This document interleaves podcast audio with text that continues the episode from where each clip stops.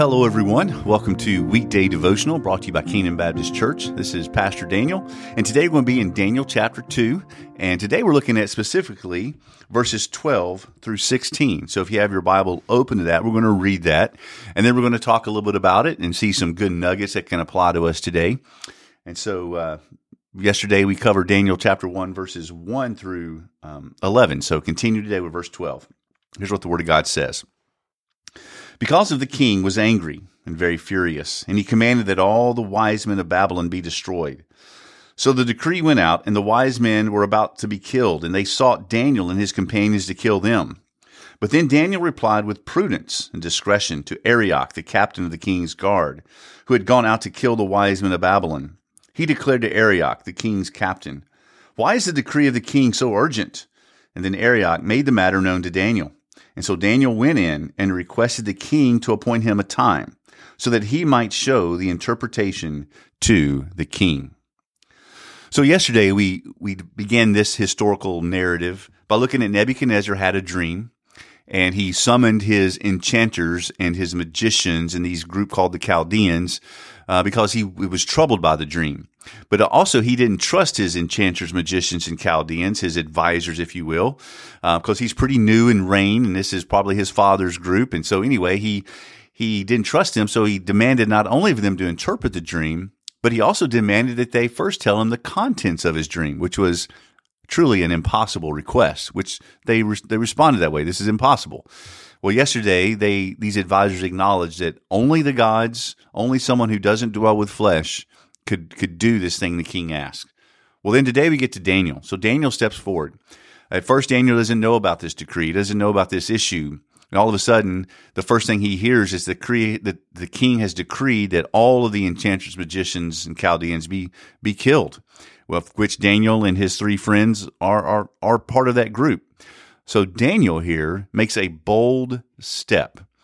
He steps out in faith and he makes sure the king makes an appointment with him. Now, this does several things. Number one, this is Daniel informing the king that Daniel has confidence that he is going to be made aware by God of what this dream is and what it means. So it's a big step of faith.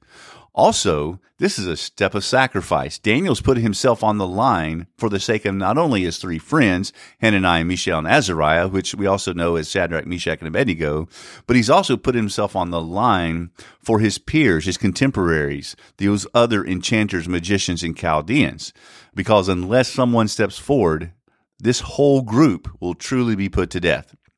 And so Daniel has bold faith here. And so just kind of brings to the question uh, of our devotional thought today. Why would Daniel do this? And the answer to that is because Daniel, like any of us can and should, Daniel is a man who knows that the Lord is with him. And so, because he knows the Lord is with him, it gives him a boldness, a favor that's just not common, that's just not normal. And we see that not only is King Nebuchadnezzar going to going to observe this, but as we read on in the book of Daniel, others are going to see this favor. There's this thing about Daniel. He's a man that is absolutely confident that God is with him. So whatever you're facing today, whatever you're dealing with today, tackle it not as a man and a woman who is just maybe says a prayer but goes in timid and with fear and with anxiety.